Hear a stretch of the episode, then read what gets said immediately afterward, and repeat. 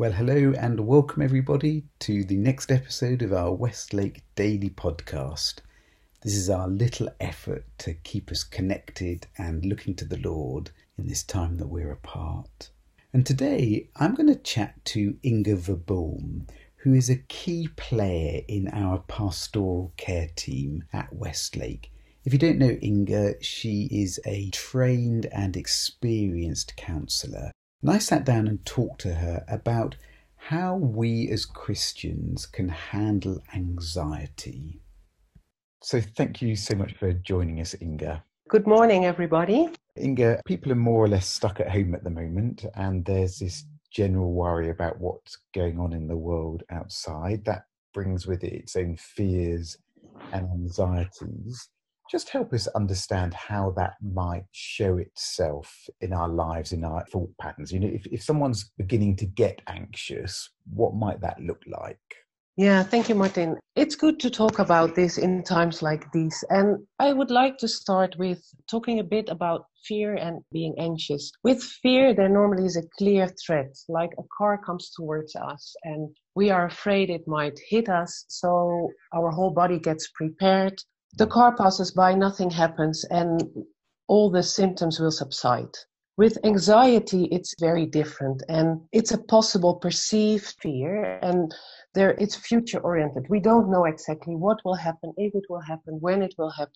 Because of this, it can build up because it, it takes time. And the things that we can notice are actually affecting all our parts. We, it's physical. We, our heart races, our muscles get tense. Uh, we can get headaches. It can be mentally that we become negative in our thoughts. Uh, maybe there's a lack of motivation. Emotionally, we can get angry, scared, frightened, confused.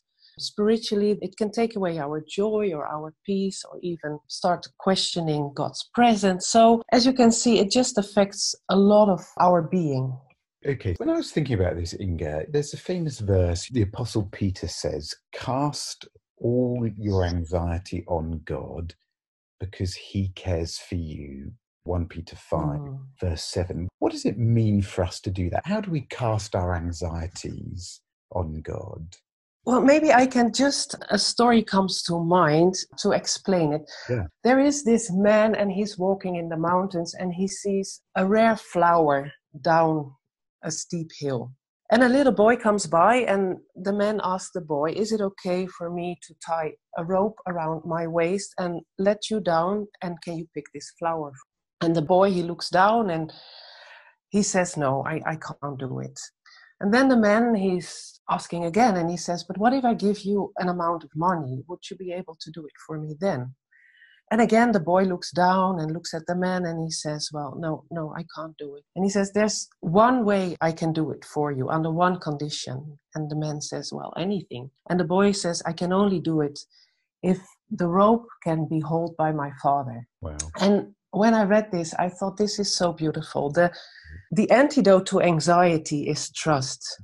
And as we can see with this boy, he's of course anxious when he looks down, but when he knows where he can put his trust, yeah. he's okay with facing it. And this is also with the Bible verse that you says, uh, "Cast all our anxiety on God because He cares."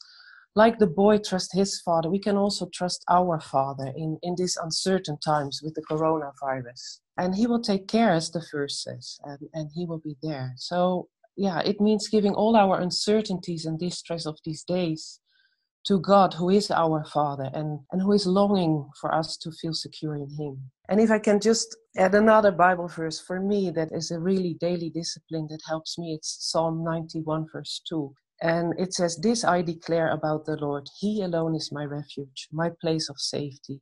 He is my God, and I trust Him. And yeah, I hope that this Bible verse, as, as it helps me, that it can help you as well as an antidote against the anxiety. That's great. I love that picture of the boy. He knows he's safe because his father's holding him. Mm-hmm. It's a great. Yeah.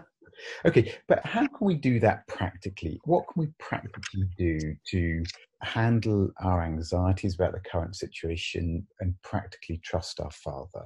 I think, first of all, to trust our Father, we have to really focus on Him and read the Bible to see what He is willing to give to us, that we are His children, and what this really means, that He is a loving Father and a caring Father. So, to read the Bible and to look really for Him as, as our Father. Yeah. And the promises that are there, so that we know where we put our trust in and praying and finding time to be with God, I think that is the important thing. And also to realize that we are His children. Indeed.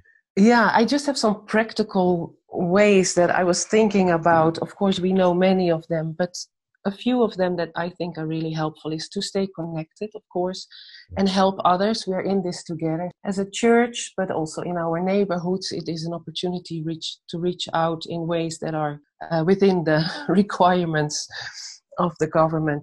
Another one that I think is very helpful is to watch out for all the what if questions. I think these are days where we can think of so many possible scenarios that things that could happen or might happen. And I think it's also very biblical to, to live in this day and to live day by day. Yeah. So not to get consumed by the what if, what if.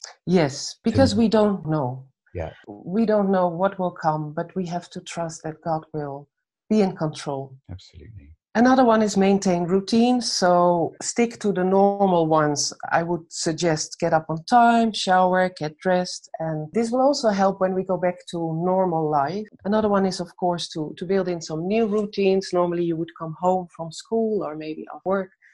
And now just to build in something, maybe drink tea together, walk the dog, but make an end of a working day and start being at home. And the last one I think that I would like to mention now is, is practice gratitude and to reflect every day uh, on the things that, that we can be grateful for.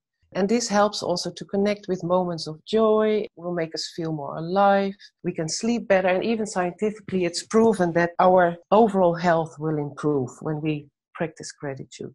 And yeah, linked to this, I would share one Bible verse to finish off with that is very practical in these days as well, and that helped me a lot. And that's Philippians 4 uh, 6 and 7.